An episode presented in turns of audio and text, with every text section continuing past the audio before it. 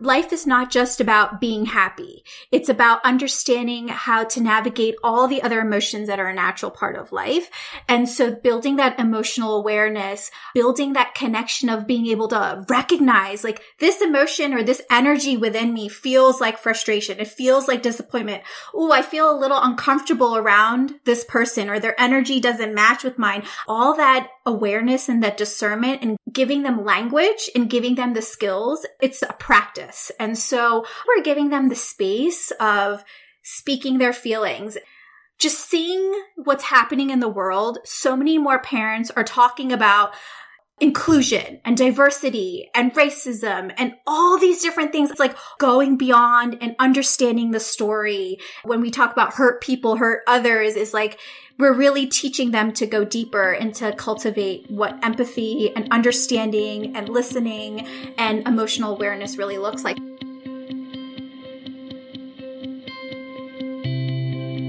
We welcome you to explore the third place with us. It is an invitation to the gray space, a space where deeper connections are fostered through challenging, challenging empowering, and, and engaging dialogue.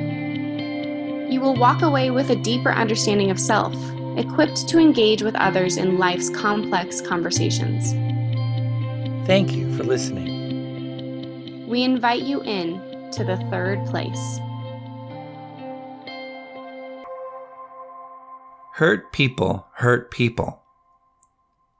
This powerful and profound phrase holds so much truth. When you are a victim of any form of trauma, and you have the healing and ability needed to step back and look at the person who caused you pain, you can often find that the hurtful behavior patterns that someone exhibits stem from pain that another person had caused them earlier in their lives. We asked Tejal to join us today to specifically talk about narcissistic behaviors and how these negative behavior patterns could be broken. Tejal is the host of the Time and Talks podcast and author of the Mom's Choice Gold Award winning book, Meditation for Kids 40 Activities to Manage Emotions, Ease Anxiety, and Stay Focused. And she is a motivational speaker. Her doable approach to family meditation and mindful healing meltdowns, yours and your kids, sets her apart from the traditional self help crowd and makes her a go to expert for modern parents who want to nama slay stress, snap less, and raise mindful kids too. Tejal, welcome to the third place. Well, bringing on today's guest has literally been months in the making. I don't know if you know that or not, Tejal, but when I first found you, I was so motivated not just by your work, but your grounded and fun energy, which is a very, very rare combo to have. So thank you for being here today. Thank you so much for having me here. It's such an honor, and I'm really very blessed to be here with you guys. So, we brought you on because we want to discuss a part of your story that has to do with being in relationship with others who are narcissistic. Mm-hmm. We really feel like this is an experience that many of us have had, whether it's with a friend, a family member, a partner. Um, sometimes we recognize it, many times we don't. And it's a confusing, painful, oftentimes dynamic. And just to start, can you share how narcissism has prevented in your life who was that with and at what age you were able to really recognize those behaviors as narcissism? Yeah. So it's funny as a child my the relationship is my mother and as a child obviously you're not aware of what narcissism in is like your mother or your parent is like the highlight of your world right they're the center you put them on a pedestal and so looking back a lot of what I felt as a child, I thought this was normal. I thought normal families were in a relationship where the mother is emotionally volatile, that the relationship is that you're constantly walking on eggshells and uh, relationships are all about like not speaking your truth and not being able to say how you feel because you want the other person to feel okay and you want that person to be happy. So you swallow and you don't talk about the things that bother you. I just thought that was normal because that's what I had seen. That's what was modeled to me. That's what my survival mechanism had become just living in a heightened state of trying to constantly be aware of what my mother's emotional state was. by her footsteps, by the tone of her voice, by how the pots were going into the, the, um, sink. Is it slamming it or is it calm? Like all these things I just my brother and I just became very visually aware of what her emotional state is and almost like understanding that, okay, the volcano is starting to brew. Mm. I can feel the intensity and you feel that the energy is starting to get a little denser and a little bit more heavier. And then this emotional explosion would happen. And so as I grew up, and had become a little bit more aware, like when I was eight, nine, ten, I started to overthink should I say this? I would think 10 times before I said something or I didn't say something and overanalyze, like, how is this going to be perceived? And I thought that this is what humans do. I thought this is what we do in relationships. And these patternings had become a part of me. So then I became a teenager. Then I was in my 20s and I realized these patterns were manifesting in my romantic relationships. They were manifesting with my friendships. And as I saw my friends and saw the dynamic with their parents and their moms, I'm like, hmm, this is not normal. This is not how a normal, healthy relationship and dynamic works. Uh, so for me, it was really until I became an adult that I even was aware of what the word narcissism or what the relationship dynamic was even, that it was even something that um, wasn't unhealthy, that it created this patterning within me of distrust, of lack of ability to be honest and communicate and knowing how to even feel emotions and express emotions. So I would say that when I went on my own personal spiritual journey um, in my late 20s is when I even realized that I was in a dynamic where my mother was so called the narcissist. And I hate using labels, but it is like everything that I read when I saw that was like, this tick marks everything that my mother kind of her personality was. And so that's how it manifested and that's the relationship that's kind of been the undercurrent of my whole life. Yeah, you start to like notice that maybe you're attracting a vibration that you don't even at first recognize, but clearly the patterns start to show up in your life. Yeah, yeah. yeah it was a little scary because I felt like I was modeling the narcissistic relation, the, the, yeah. that in my romantic relationships. Like I had sort of embodied some of those traits, which was my red flag. Mm. Well, and that's exactly what I was going to ask you. You said it was presenting to others in dating, in your friendships.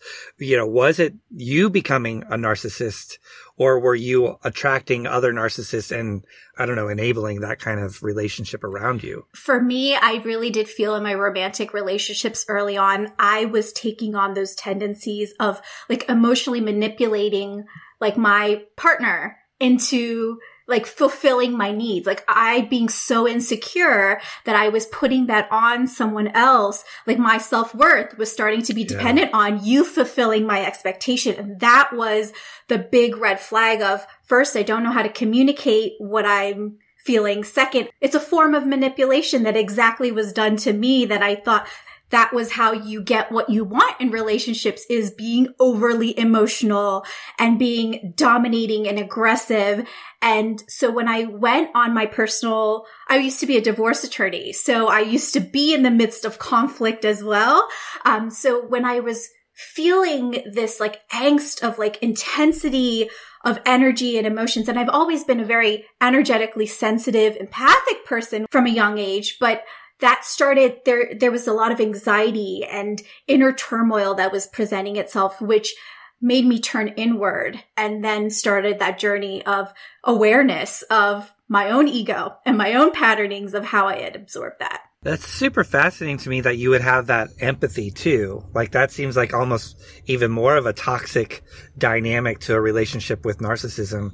By being empathic, you're naturally that much more heightened around all of the emotions to someone who needs more emotion or is manipulating emotion, right? So, gosh, I, I mean, so as as you started to understand the dynamics in your early 20s you probably didn't even know to create then boundaries mm-hmm. in your formative teenage years that would have been really helpful. Absolutely. You know, I'd have to say that the empathy part came first because I came to a place where I realized that through my spiritual journey of just turning into my own power and realizing, learning how to express emotions, I realized I think the empathy part came first.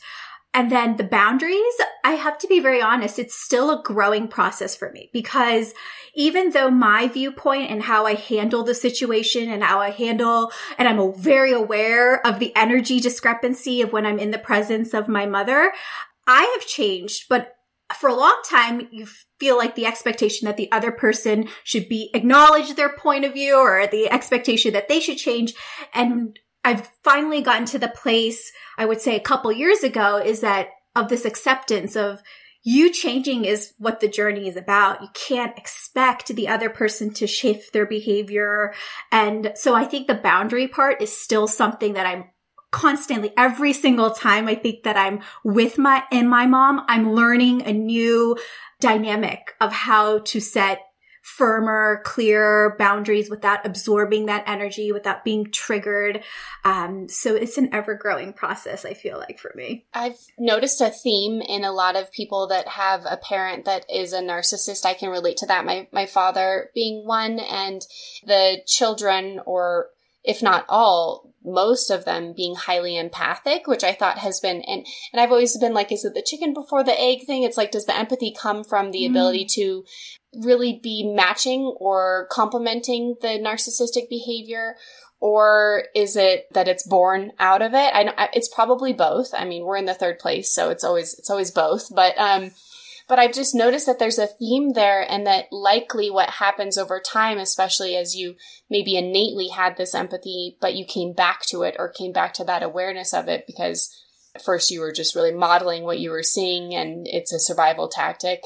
Then you could go back to what I like to really refer to as your original nature mm-hmm. and that there, there's a, it's just an interesting thing to me that the two tend to coexist often. Yes, you're absolutely right. And one of the things that I've found through the discernment of talking to other people who've been in this dynamic is that almost that whether we realize it or not, and I think you had to definitely come to this place, is that everyone has some sort, like each soul has some sort of relationship like this where there's such a contrast because our souls come here to grow and evolve and we need that very different, challenging, heavier, narcissistic energy to bring out that empathic side. Like you said, the true nature of every single one of us in some capacities empathetic. Some of us are more sensitive and receptive. Some of us are on the journey of honing that skill. Some of us may not even think that we're empathetic, but we are in some shape or form. So I feel like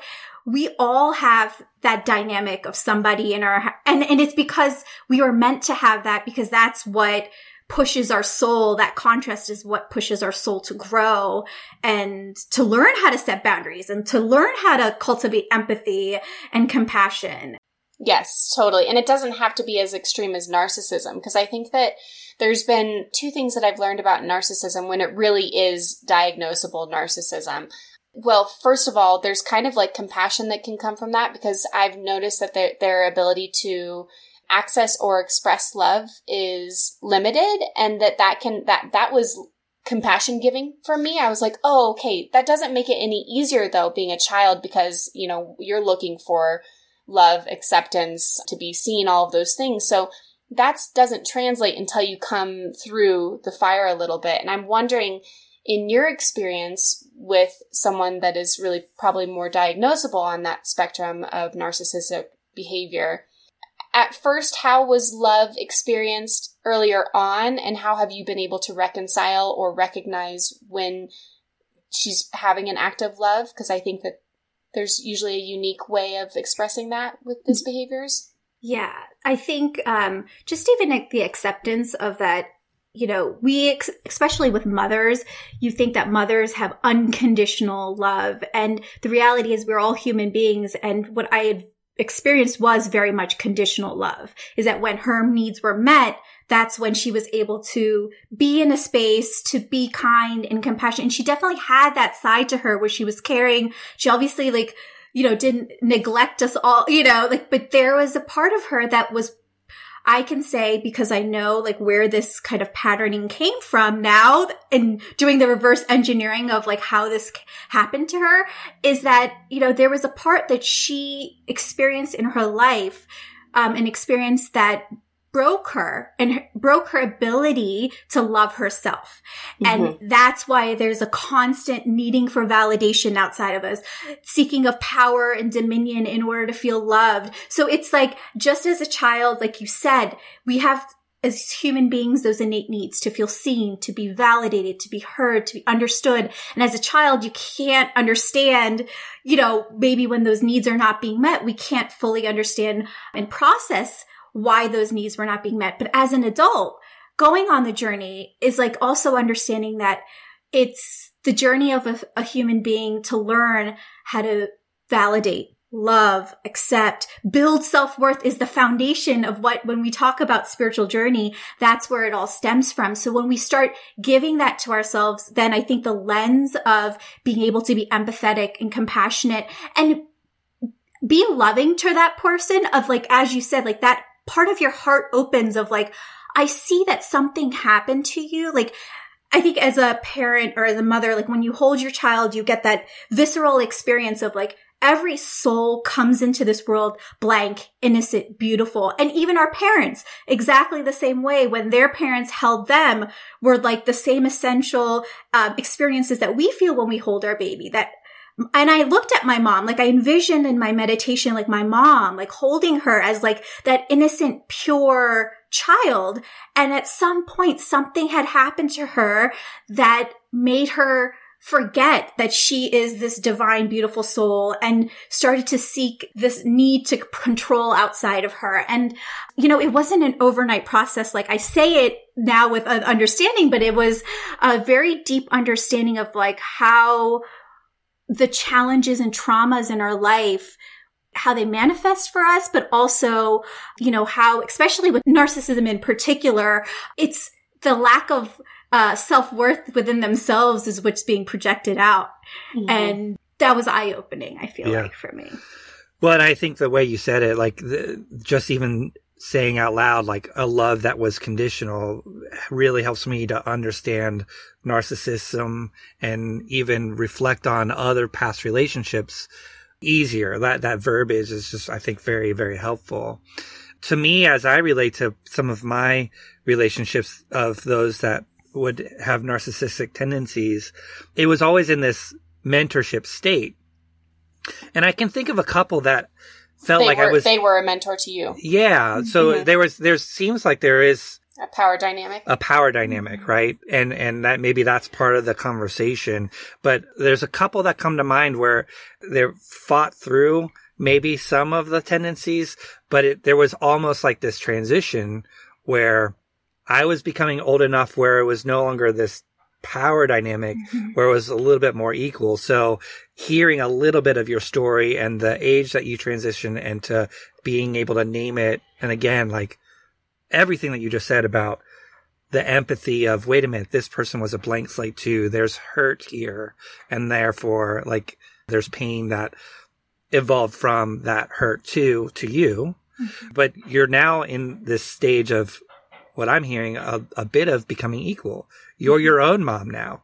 Like you are a mother. And so, yeah, I don't know. There's a, there's a dynamic that feels shifting in that way as well, where you're equal to your mom in some ways. Yes, absolutely. And, you know, for me in particular, like, uh, I'll be, this is like a very personal thing, but I feel called to share it is that, you know, personally in my life, this was always a very interesting experience. Personally in my life in this lifetime, I've never experienced any sort of like sexual abuse or mm-hmm. sexual harassment or anything. I feel very blessed that I could say that up until this point, nothing have like that has ever happened to me.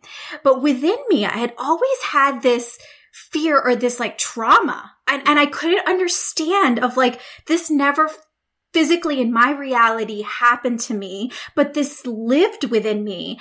And for me, it was like in my 30s, like I said, like I had this vivid meditation. Like I had, I was like, I want to understand where this patterning is coming from with my mom. And this vision came through to me of like what had happened to her. And I was like, you know what? And we don't talk about these things in our family or anything like that, but there was something that was pushing me that in a very like calm, vulnerable state, I was like, mom, did this ever, like, I just had this vision in my meditation. Like, did this ever happen to you? And there was like pin drop silence and this like recognition of like, yes, this happened to me. And in the South Asian culture, oh. especially, you do not like speak about anything like this. I could feel like, and I, I kind of pinpointed it together as like it happened in her early twenties, um, right before she got married. She was in an arranged marriage and, you know, and then she got, ma- like, she, then she was like, got married to someone who was a complete stranger who was my, who is my dad. But this horrific act happened to her and you never spoke, she never spoke about it. She could never, like, and so that to me was another big call of like, I think not just for my mom, but for me as a human being of like, you can never judge someone by their worst actions or how they're like presenting themselves or like if they're like an angry person or, you know, whatever those tendencies may be, there is some underlying, whether it's a trauma or an abuse or something has happened to them to create that patterning. It doesn't just show up one day and be like, Hey, this is the choice that I'm going to make. And so that was a huge awareness, I think, for me as an individual of not just my mom, but like other human beings. And, um, you know, I, like I said, I used to be a lawyer and my closest friend in law school, she was a uh, public defender, and we would always get into this heated like conversations. Like I was very black and white that like, okay, if you committed a crime, then you need to get X. And she always gave me the other side. But I know that's like a really extreme thing, but it really did. It made me think very differently about when you look at people and you're like, oh, they're a bad person because they made a bad choice. No, there's a series of things that we don't know about their story that has caused them to create such pain, anger, animosity for them to to act like that or to to be and make those types of choices. So um that oh, man. was a big thing. Thank you so much for sharing. I mean, I have like so many things that come up for me. First of all, um, just this idea of generational trauma. And like, I've met a few people where they've had a miscarriage prior to having a child and that that child sort of carries some of the trauma from the preceding miscarriage. And I think that that's like a very easy way to explain generational trauma to people. Like, oh, you can think about truly the physical energy that of transfer that happens. But what you experienced, I think is so profound too. And that it also really inspires me to share with other people that a lot of us are able to break these generational traumatic patterns and that it doesn't have to be it, for your mom it was you know capital T trauma like one very maybe more but for sure one very specific horrific event. And then for you, that ended up translating to lots of little t traumas that no matter what, they translate in the same way to our bodies and that you are able to actually do some work and you are capable to reconcile some of that. And otherwise it sort of just passes on from one generation to the next to the next to the next. And I want to ask you, because I think this is a lot of the work that you're really doing is how can we not simply hand down our trauma, right? And I think that usually with narcissism, a byproduct is that it does, or or even addiction. I mean, you name it, a lot of things you end up just mirroring the same stuff, and you were able to recognize that early on. Clearly, we've talked boundary setting, but like, what are other ways that you've been able to start to put an end to that cycle and sort of reframe or re- or transform that? Yeah. And I think it really, for my work specifically, because like, as you guys know, I teach breath work and meditation and blending that with the science of Ayurveda, of understanding how stress manifests in our body.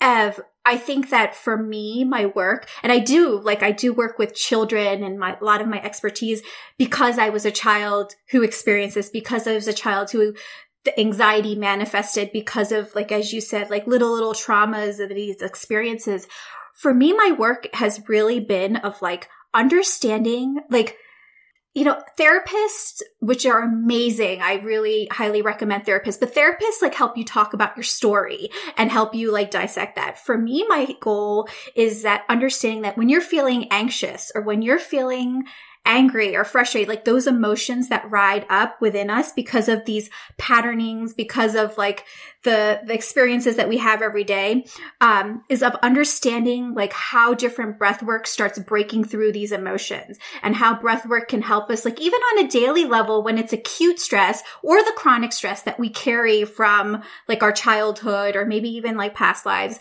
but like how to break that down and an energetic level. So not so much like just talking about the story. is like acknowledging the story, like not minimizing the story, but understanding of like how those, that energy manifests in our body. Like how is it coming up? How does that emotion feel? Because there are breath works. There are specific yoga postures that will move the energy out so that we don't get consumed in that pressure and that stress state where that pattern, when we talk about the cycle not continuing, it's just not the words that we say. It's also breaking that energetic patterning of those emotions within our body. And so that's really helping adults kind of break through that, but also building that foundation in children of like understanding like, this is the emotion. This is the intensity that it's bringing in my body. Let me feel it, not, uh, you know, not repress it, allow it to come up. And this is going to help me ride through that energy. Um, so that's been, I feel like, a game changer. I, like I mentioned before, the self-worth work, I think that's where the foundation of it really begins. And then empathy and the compassion and boundaries, like I said, is like, that is like my ongoing journey of like learning how to, mm-hmm. um, you know, I've become so much better at like being intuitively aware of like when I meet someone for the first time, you can feel their energy and not, it's not a judgment. It's just a discernment of like, is this aligned? Is this not aligned? And that's, that journey of like also being around my mom now is like, okay, I can feel her energy without absorbing it and without taking it in and without, um, taking it personal or, you know, taking the things that she's saying. So it's a, I think it's like a couple prong approach of like the growth, but that's really been my greatest skills and like my awareness from this experience. You know, the phrase not judgment, but discernment, I, I think really speaks so much to uh, much of this conversation to the work of the third place, like your experiences with your, your other friend who was a lawyer not seeing this dualistic black and white and cut and dry, but really going deep into the story, into the nuance. And then that's where you can tap into the empathy. I mean, it's just beautiful. I think just beautiful work and a beautiful way to say all of that. We touched on like, you know, so clearly hurt people hurt people, right? And I think so much of your work then is with kids and trying to break these patterns what do you do to recognize it on early? How do you work with children? Maybe, I don't know. I'm trying to imagine a scenario where it's a, a, narcissist that has a significant role in their life that may or may not be that parent figure. Mm-hmm. You know, is there a way to empower a, a child at that formative eight, nine, ten when you started? How do you see that? How do you recognize that? What what do you do if you find yourself in that situation with kids? Um, since you do so much work with kids. Yeah, so I think one thing for sure is, and I work with you know children between the ages of four to ten predominantly. The children that are being born now are just so energetically in tune, maybe even more so than we were, you know? And that is a gift in itself because they if given the opportunity, can sense out people's energies and they're keenly aware of it. Like if you see, you know, like they, there are certain people that are around that they just feel not called to, their energy changes, their behavior changes. So I think the one thing is that the involvement of the type of children that are being born right now are just much more energetically sensitive. Um, so our job as as support systems, whether we're teachers or grown-ups or uh, parents, is really to hone that skill. And so I think that awareness really begins by tuning in, supporting, validating, understanding the emotions because I've talked to people from so many different cultures and backgrounds and it seems like there's an undercurrent of like a lot of us were not modeled and taught how to like respectfully and constructively express your feelings or have the safe space of anything that's like uncomfortable is like you put it under the rug or you don't do that. It's not acceptable behavior. And I think for us is like normalizing that yes, like life is not just about being happy. It's about understanding how to navigate all the other emotions that are a natural part of life.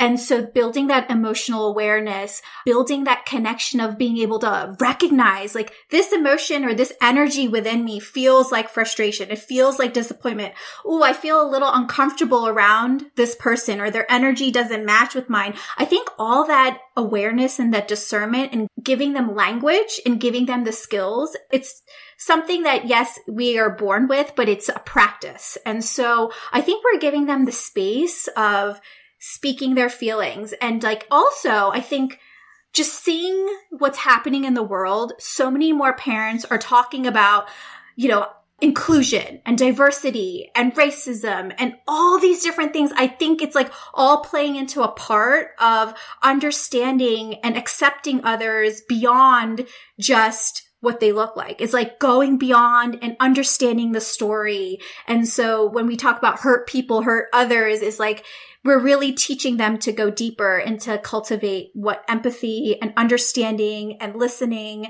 and emotional awareness really looks like. So I think there's a lot of beautiful new practices and awarenesses that are happening.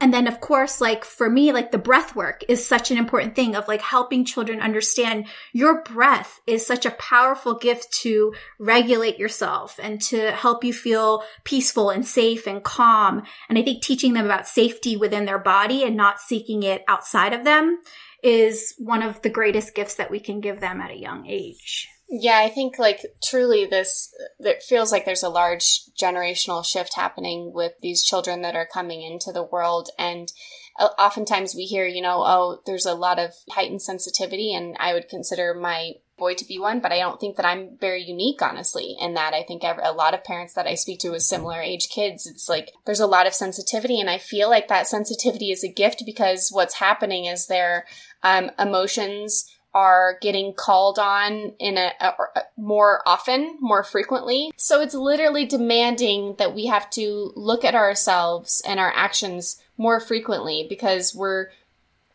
any little thing, what what maybe would be dubbed as any little thing, is charging our children because of this heightened sen- sensitivity. But really, I think that this is allowing for more conversation, more emotional awareness, more opportunity to really plug into our internal resourcing. And I mean, what better thing than our breath? Absolutely. One of the things that I also just want to mention is when we first got to speak, you do such hyper custom personalized work with breath work. I mean, I like you're very unique when it comes to what you're offering and and your gift. And so can you just touch on really quick, like a little bit more of what I mean by that because I think it's really creative.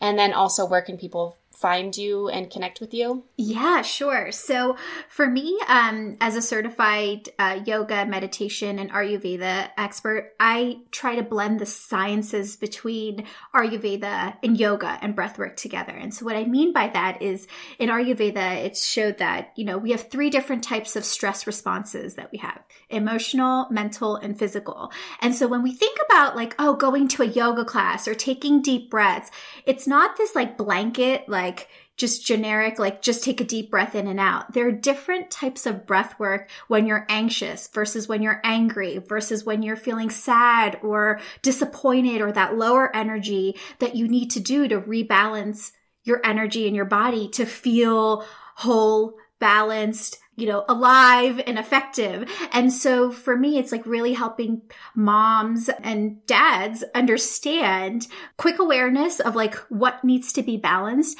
and then using breath work and using isolated yoga postures. You don't have to do like a 45 minute flow in order to find release and balance. It's just you have to do the right exercises that's going to move energy in the right way, move your body in the way that energy needs to flow. And then meditation, you know, for there's specific meditations based on, you know, like if you're anxious, we do not want you to be sitting down quietly and trying to meditate because it's actually going to aggravate you a little bit more than, uh, you know, than if you would uh, meditate when you're in um, a different state of mind. So for me, it's really helping people learn a very modern approach to these different Eastern techniques that we've been accustomed to and really blend the science into our modern life.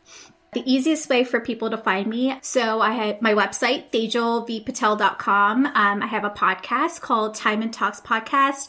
I'm the author of the award winning book, Meditation for Kids. So if you're interested in building these breath work and learning how to build these patterns, my guide is very much bringing the ancient science in a way that's fun and playful. So parents can benefit when they do this with their kids because they're not just generic, fun, little quippy exercise. There's a science to it, but there's also presented in a really fun and approachable way. And then I'm very active on Instagram, and my feed is Tejal V Patel. So that's how they can find me. Yeah, this is so great. I mean, earlier when we were talking about generational growth, it just gave me so much hope, and, and all of your work is continuing to build into that hope. It's continuing to build into young lives, uh, parent lives, to continue to further equip all the emotional intelligence. But yeah, just gives me so much hope for this generation that's coming up. So uh, I think your work is very important, and I really appreciate what you're bringing to all of us. So thank you so much. Thank you so much, David. That means so much to me. Well, this was great, and pl- like I just have to also tell our listeners, like you have to go find her on Instagram because she's also hilarious. I I I've made David watch a few of your reels to be like, just so you know, she's yeah. really funny. Because life is all about balance, right? Like I feel totally, like sometimes totally. like we think about stress, it doesn't always have to be serious. Laughing is also very therapeutic. Totally. Absolutely. Totally. Well, thank you so much. Thank you for having me. Be well. Third Place Podcast is produced by Podcast Publishing House. You like what you're hearing, follow us and subscribe at all of your favorite platforms Apple, Spotify. Also, check out the episodes on our website, thirdplacepodcast.com, for additional resources and transcriptions of our episodes. The third place is all about continuing the conversation. So make sure you follow us on Instagram and Facebook at Third Place Podcast. There you can check out our weekly co host Happy Hours on IGTV. And if you like what you're hearing and want to continue to support our work, you can check out our Patreon page at patreon.com forward slash third place podcast.